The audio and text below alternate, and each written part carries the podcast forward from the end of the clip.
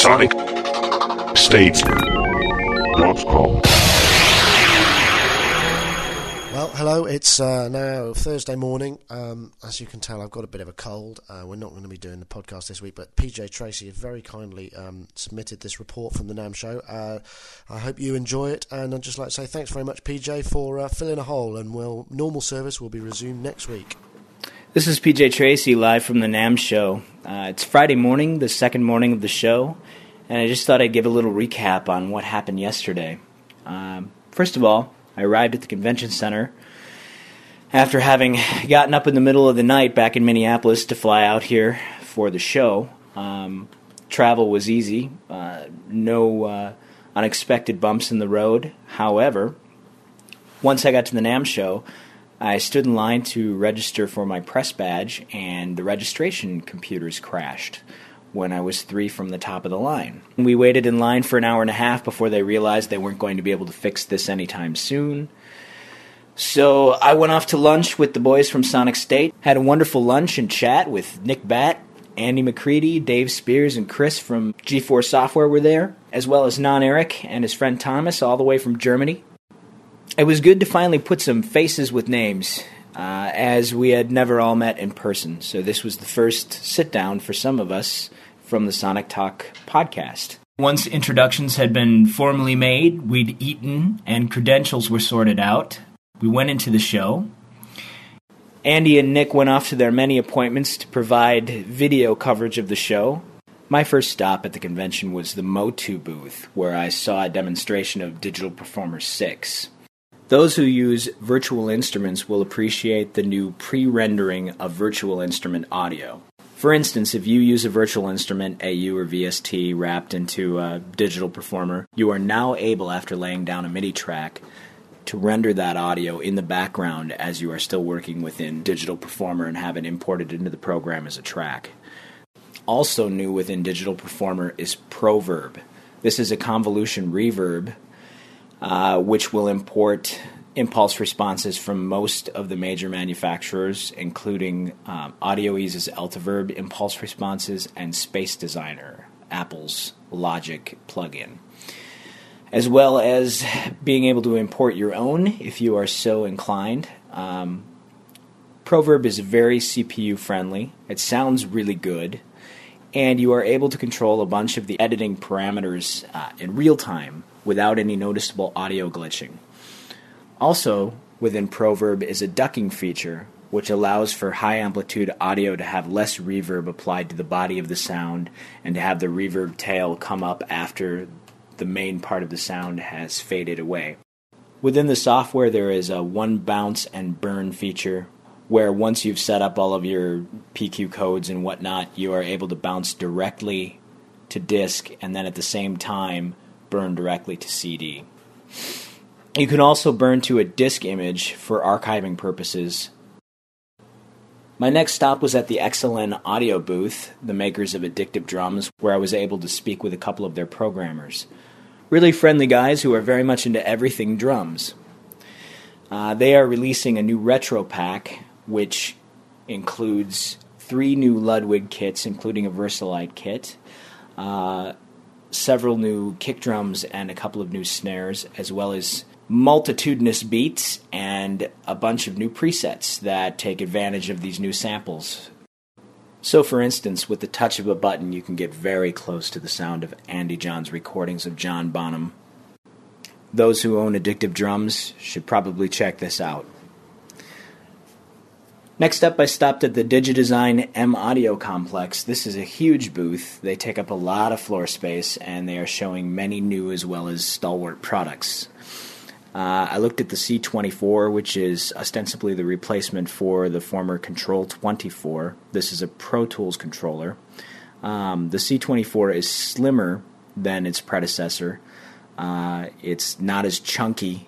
It looks to be lighter, more ergonomically designed and it looks cooler. Um, I watched a part of a demonstration of a Digidesign rep using the device to control Pro Tools and using a combination of a jog shuttle wheel, a number of cursors, and what looked like a ribbon controller. He was able to make complex edits uh, selections and navigate through the software without the use of a mouse or keyboard. Really cool. So, anybody who is a serious Pro Tools user might want to check this out. Also, I talked with a DigiDesign rep about their new amp modeling software called Eleven. So I'm talking with Rasheen here at the DigiDesign booth about uh, Eleven, which is DigiDesign's new amp modeler. And Rasheen, you've tried a lot of the other amp modelers on the market. Yes, I've used uh, Amplitude, Guitar Rig, um, the GTR stuff, and um, I think those are all great products. You know, I, I currently use Guitar Rig like I used it majority of the time, you know, but this one just came out, and once I heard it, I was amazed by it. Just because they spent the time to like they didn't put any effects in. There's no reverbs or choruses. There's nothing else. It's just guitar, and it's, it's made especially for guitar players, and it's very easy, user friendly. You know, you use a lot of plugins, and you, I mean, you, you look at some of them, and you just get confused because you don't know. It's too many things going on in the plugin, in which I think some of these other plugins have a problem with. There's too many things going on, and not not just a regular guitar player, like an older guy that's not into like all this new technology. An older guy can come up and look at that, and it looks like an amplifier. So if you know how to use an amplifier, you know how to use this plug-in. You know. So so, so 11, if I understand correctly, models just the amplifier, the cabinet, and microphone placement against the amplifier and cabinet. Yeah. Okay. And I mean, that's and, and, and I think that's why they, they spent two years making this plug-in and they went to all kind. They they might some they used went to every possible like classic amp like the the Fender DeVilles or like the Vibroluxes or the Mesas, and you know they took all those cabinets and they and they basically you know mic'd them, learned them, got, did like room micings of them, and, and got every sound they possibly could to get the right sound. And I think these guys have done it the best. What uh, what do you play? What guitar do you play? What's your what's your axe? I, I use a uh, I think I use a Fender uh, not a Fender. I use a um, a Gibson Les Paul. Les Paul, Les yeah. Paul, and I use a Golden, which is my favorite guitar, and I use a Epiphone Explorer. And wh- what's your favorite? What's your favorite model inside of Eleven? What's your favorite tone that you can achieve there? It's a Soldano style one, you know, the SL uh, 100 and uh, the uh, the Lead 800 too that's a great. Those are those are great presets, and I encourage anyone to come by and check out any of this stuff. And DigiDesign did a really good job with this. My next stop was at Gary Garritan's Garritan software booth, uh, where he was showing his new authorized Steinway D sample collection. The Steinway was recorded from six different mic positions, and a 16 bit sample collection has been created, as well as a 24 bit sample collection. Garritan plans on scaling this product so the, the lightest of the versions of this product will cost around $99 US, and the flagship product with over 80 gigabytes of content will be closer to the $600 price point. I sat down and played this instrument for about 10 minutes, and it was hard to tear myself away from it. Uh, one thing that I noticed about Garritan's implementation of the Steinway is that they paid great attention to the subtle aspects of the piano. So, for instance, when you're playing very quiet, um, melodic legato patches, you really get a sense that you're playing a cohesive instrument rather than a number of snapshots. It's very authentically captured. Uh, it sounds beautiful, so check it out. Apparently, they're going to release sometime within the next month.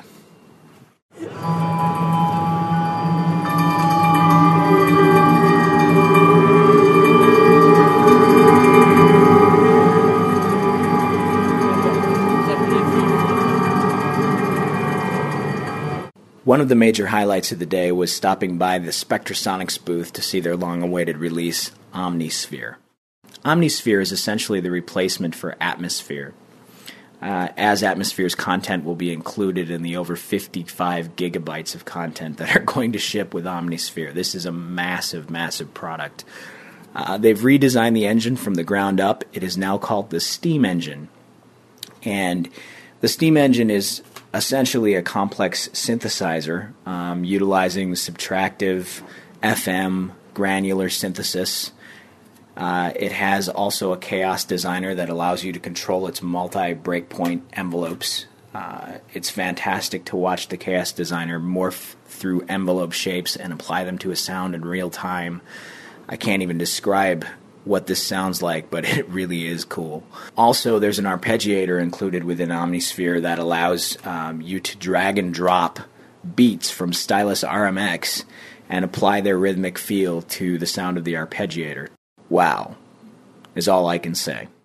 Spectrasonics has gone the extra mile by going to the trouble of actually building unique instruments to sample for the sample content that is going to ship with Omnisphere. For instance, they built an array of light bulbs and then tapped and rubbed them with several objects to record the resonance of the, of the filaments within using tiny little pressure sensitive microphones. And it sounds really great. Very musical and not what you might expect.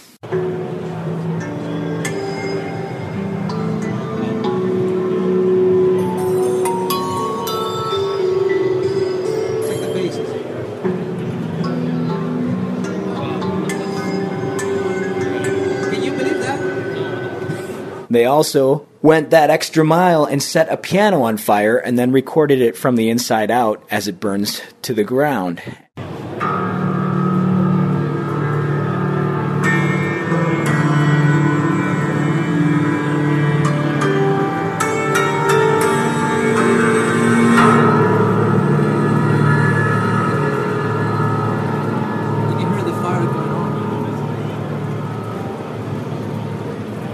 All of the details of Omnisphere are too numerous for me to go into here, but Spectrasonics has created its own website for Omnisphere, uh, which you can link to from the spectrasonics.net site. They will be releasing uh, video on the instruments that they built and recorded for this project, as well as uh, development updates. You can expect a September 15th release for Omnisphere at a US price of $599. Okay, so it's the third day of the NAMM show. I've left Anaheim for LA to spend some time with my brother and his significant other before I head back to cold Minneapolis late tomorrow night. Uh, and I wanted to recap my impressions of my second and third day at the show. After a couple generous cups of coffee on Friday morning, I headed off to the convention center, and first up, I met up with Nick at the Arturia booth and had a chance to play around a little bit with the Origin synth and the Analog Factory control. The Origin sounds lovely. The Origin being several of Arturia's products ported over to hardware. Lovely, lovely little piece of gear uh, next, I went off to the East West booth and I watched Nick Phoenix give a demonstration of the imminent release of Storm Drum 2. Those who follow the development of major libraries will note that Storm Drum 2 was actually debuted at NAMM last year and slated for release in April of 07. However, um, development hiccups have caused uh, a backup in the release of this product. However, it is at the mastering plant and should be shipping within a week or two. Uh, it sounds really fantastic. It's um, much larger than its predecessor in content uh, 12 gigabytes of percussion samples as opposed to uh, 3.5. And uh, it sounds a lot more detailed. Um, also, Replacing the Kontakt Player that the former library was housed in is the new East West Play sampler and sample player. Play is 64 bit, uh, is Vista and OS 10.5 compatible, and can address as much RAM as you can load into your current machine which alleviates the need for multiple computers when using extremely large sample sets. For instance, when you're using um, an orchestral library to create a complete mock up. Lunch every day of the show was held outside in a courtyard adjacent to the convention center. Uh, Friday was a little chilly for Anaheim. Now, those of you who come from parts of the world where winter was invented, like me, Minneapolis, where the average temperature over the past weekend was about negative three Fahrenheit, uh, might not feel much sympathy, but in the shade it was a little chilly on Friday in Anaheim. However, the temperature warmed up nicely as the afternoon progressed, and as we stepped out into the sunlight, it was clear and a balmy 75 degrees. Friday night after the show, uh, I headed towards the live music provided in several of the venues surrounding the show. Um, all of the hotels uh, in the nearby vicinity provide live music, good food, and uh, fantastic margaritas. Uh, and that's all I'll say about that, except that Saturday morning was a little rough.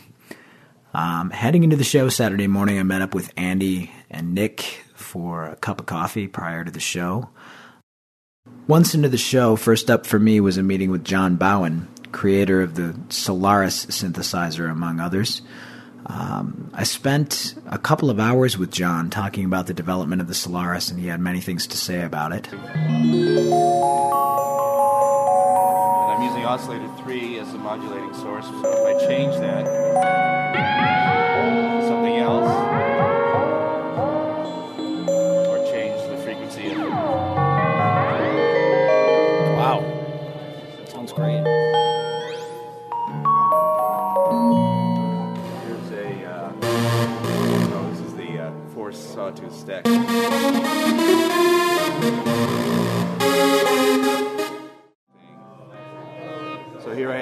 Sawtooth oscillators, one and two, and then I have the output of the filter coming back into the mixer here.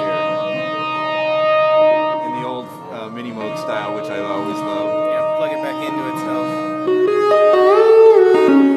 Really uh, saturated. unfiltered,